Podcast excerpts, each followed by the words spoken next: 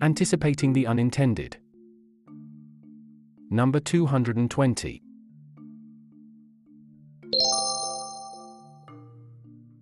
Global Policy Watch The Problematic Chip War Metaphor.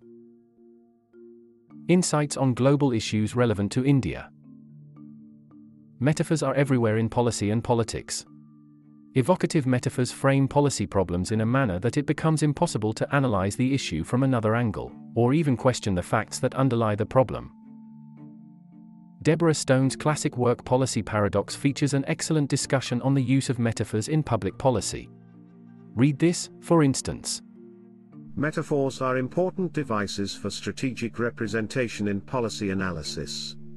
On the surface, they simply draw a comparison between one thing and another, but in a more subtle way they usually imply a larger narrative story, and a prescription for action. Embedded in every policy metaphor is an assumption that if A is like B, then the way to solve A is to do what you would do to solve B. Because policy metaphors imply prescription, they are also a form of advocating particular solution. One such problematic metaphor has been doing the rounds chip war. The term became popular after the US export controls on Huawei during the Trump administration and went out of control, after an otherwise excellent book with the same name hit the stands. It's now commonly accepted that the US and China are in an outright zero sum fight over semiconductors.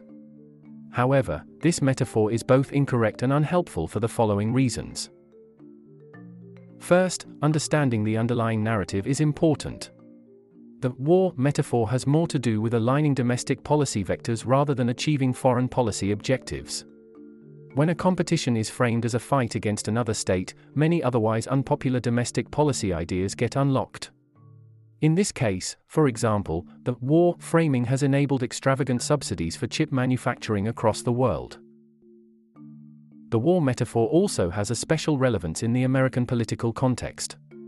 Here's Deborah Stone again. In the US, we wage metaphorical war on poverty, crime, drugs, cancer, and even terror. American politicians use the war metaphor so easily and frequently, According to the sociologist Jonathan Simon, because only in the US has any war, World War II, been associated with good times, national unity, high morale, and economic vitality. Leaders declare war on social problems not only to signal their firm determination, but also to create public support for increased funding. When we are at war, survival is at stake and so we ignore the costs of waging war. The war metaphor sanctions draconian policy measures, such as zero tolerance policies in schools and mandatory long prison sentences for drug users. Policy Paradox, page 176. Second, the chip war framing ignores crucial facts. The US hasn't banned the export of all chips to China. The US export controls are indeed broad, far reaching, and the most aggressive overt government restrictions in the domain that we've seen in decades the new rules increase the breadth and scope of licensing requirements with the explicit aim of restricting the PRC's ability to obtain advanced computing chips, develop and maintain supercomputers, and manufacture advanced semiconductors. In other words, the US will strive, unilaterally and multilaterally, to prevent Chinese companies from deploying a few foundational technologies. Nevertheless, these actions are not complete bans. They are aimed at advanced chips and for specific end use cases such as high performance computing for military applications. But for trailing edge chips, it's business as usual. There is no decoupling between the two semiconductor ecosystems yet. That's because American suppliers cannot survive without Chinese demand, and the Chinese semiconductor industry, in turn, heavily relies on incoming foreign flows of materials, machines, and talent. It can hardly be termed a war if the adversarial forces are openly transacting with each other for mutual gains. Third, unlike in a war, the victors and the vanquished can't be clearly identified. Debates over whether China will win or lose a war are indications that the metaphor has taken root. But the reality in this technological contestation is far more complex. It is likely that the US will stay ahead of China in this domain over the next decade. China might also achieve some breakthroughs, such as RISC-V commercialization as an alternative to ARM microprocessors. advanced packaging to overcome scaling challenges, and silicon carbide SiC, chips for electric vehicles. However, the US has an overwhelming advantage in this domain, and hence it chose this domain to challenge China in the first place. Finally, while the war metaphor has spurred a race for fabs between countries, its usage precludes the solutions that will eventually help innovation, research, and supply chain resilience. Even if we take the US China rivalry as a given, the war metaphor comes in the way of collaboration between other countries. Plurilateral cooperation in semiconductors is a necessity and not a choice. Companies must work with companies in other countries to build the marvel a complex integrated circuit is. But with a chip war as the dominant narrative, nation states are incentivized to ignore cooperation in favor of building their own defenses and moats, which further worsens the crisis.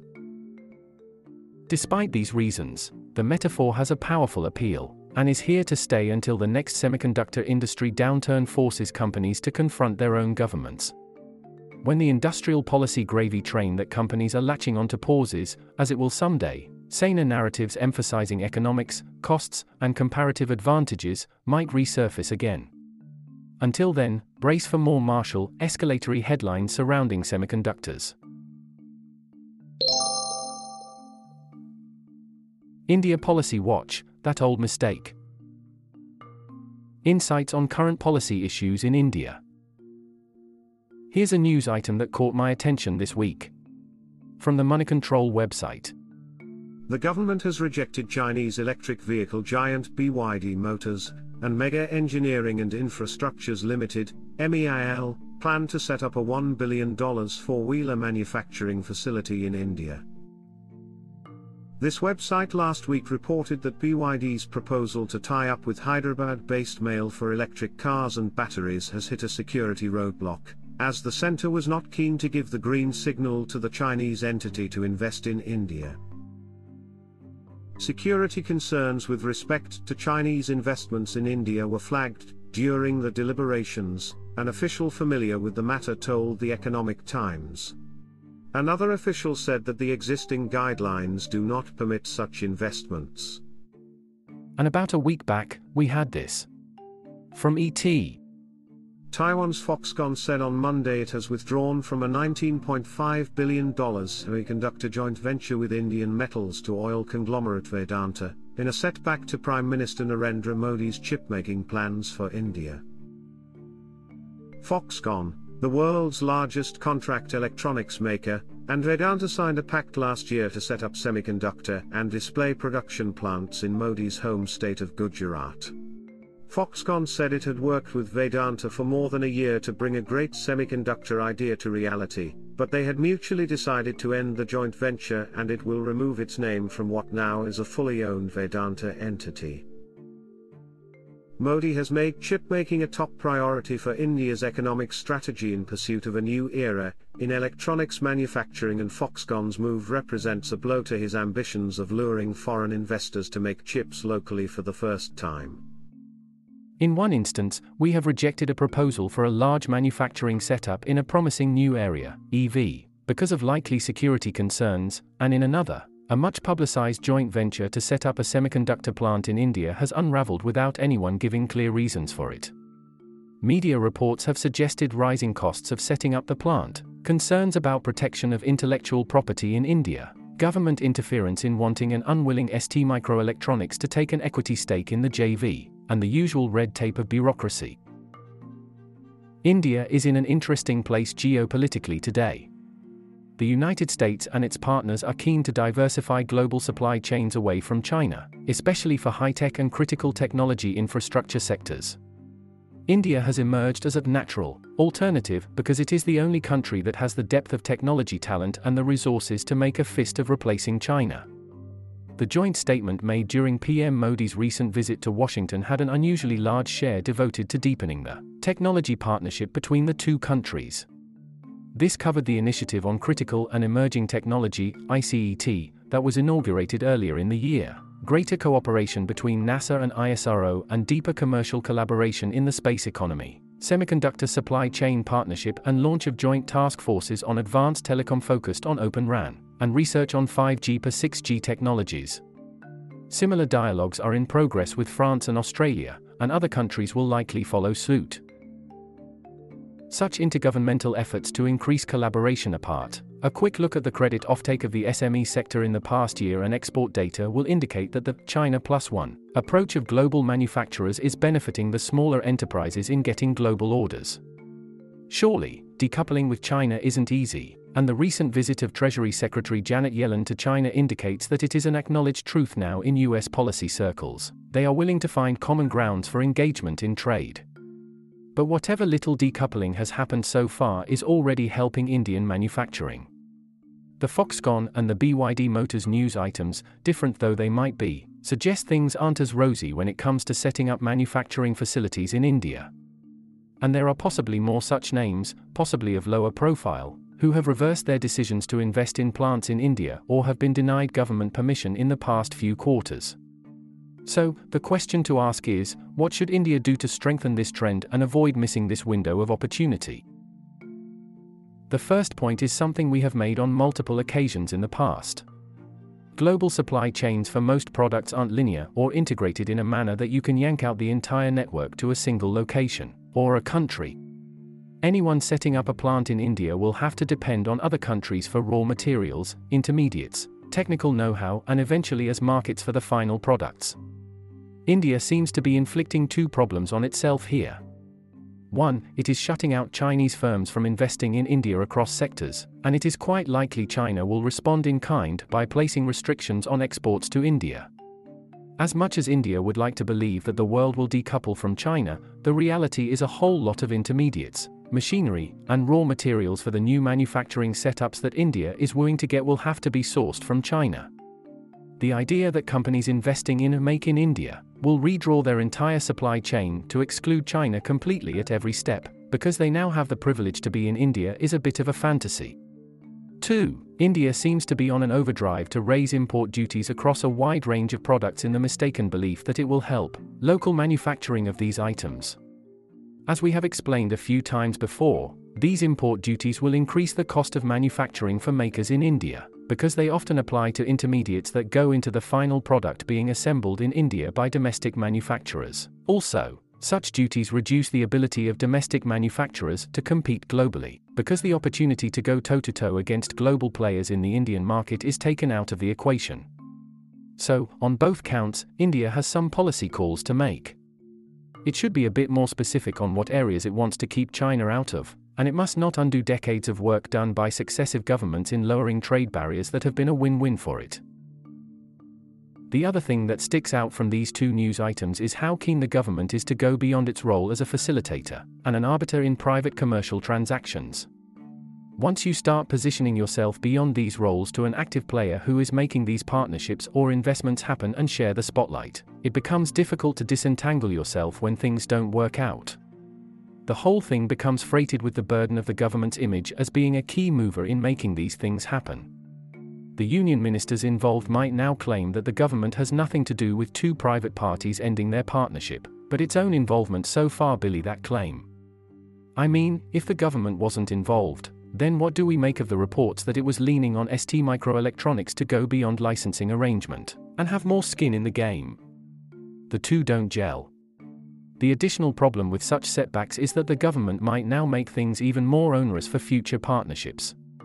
To avoid losing face again in future, it might make exiting from such announcements to come with consequences.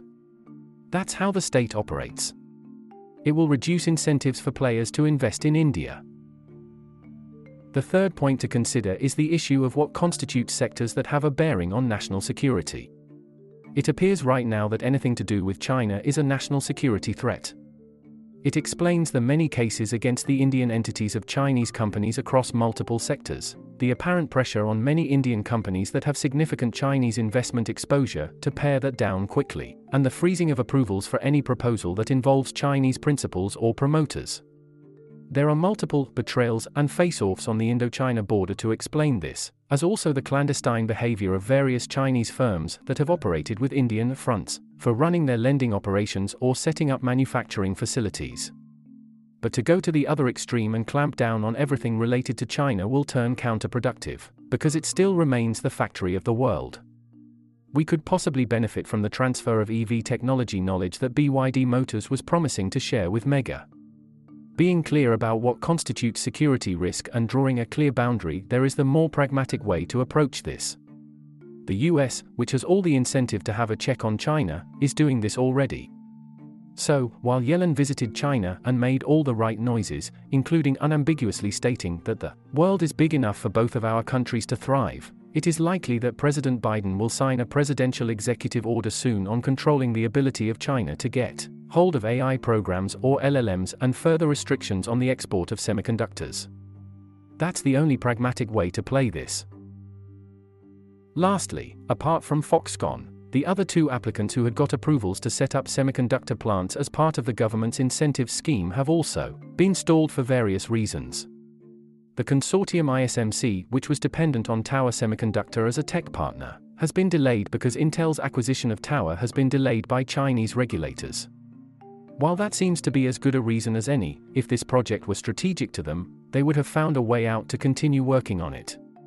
The other applicant IGSS has requested a resubmission of its application, because it possibly underestimated the costs of this project in India.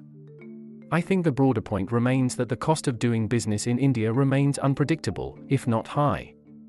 And despite the many efforts and image building that India has done in the recent past, it will need more fundamental reforms on land, labor, and involvement of bureaucracy before the results are seen by those keen on investing in India. There's still a yawning gap between the many investor summits and the actual realization of those signed moves into projects. India must continue to focus on these fundamental issues rather than make performative gestures that will hardly make a dent on China's economy. That old Lord Palmerston dictum is a useful reminder on pragmatism in conducting economic affairs. There are no permanent friends or enemies, only interests. Addendum the decision to reject BYD's investment plan indicates the internalization of the tech war metaphor in economic decisions. This decision shows what can happen when Home Ministry concerns reign supreme over commercial matters. It is quite strange that one of the grounds for the rejection was that the government's belief that BYD had intentionally chosen a lightweight Indian partner. This reasoning is a counterproductive escalation since the FDI policy change in 2020 which was meant to block Chinese investments as a response to the border clashes in Ladakh. Soon enough, the government realized that it was nearly impossible to take advantage of the China Plus One move without some involvement of Chinese players. That's how Apple was able to secure exceptions from the government for its Chinese suppliers, provided that they entered into a joint venture with a domestic player and gave it a controlling stake. That's why BYD couldn't enter India without a domestic partner. And when it did try, the government was still not satisfied with the technical capabilities of the domestic partner. So, now, the Home Ministry also has a newfound superpower of evaluating the technical upgradation capabilities of an Indian business. Who said India doesn't have enough state capacity?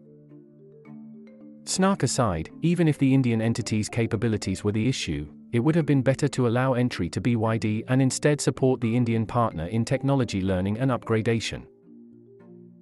Instead, the government has chosen a blunt instrument of banning the entry of an A-class electric vehicle maker.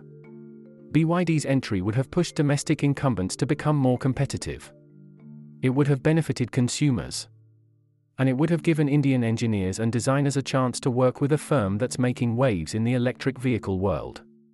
But alas, we've chosen the worst option. Ultimately, this rejection is a stark reminder that the Indian government must distinguish between the Chinese state and Chinese companies for India's benefit. We should keep Chinese entities out in a narrow set of strategic sectors such as nuclear, defense, and areas subject to cognitive manipulation. If anything, Chinese investments can give India foreign policy leverage. Economist Swaminathan Aiyar's recommendation that massive foreign investment is a bigger risk for the foreigner than the investee country so, let us attract as much Chinese investment as possible since the main risk will be theirs, not ours, will serve India better. Homework Reading and listening recommendations on public policy matters. Links available on screen. 1. Article Even as governments continue to respond to the heinous crimes in Manipur with whataboutery, Pratap Bhanu Mehta shows us Indians the mirror, yet again. 2. Paper. This document proposes a novel framework to distinguish trade dependence from strategic vulnerabilities. 3. Podcast. A Puliyabaazi on learning, writing, and teaching economics with Ashish Kulkarni. 4. Slide Doc. What factors explain China's rise as an innovation powerhouse? We tackle this important question in this document.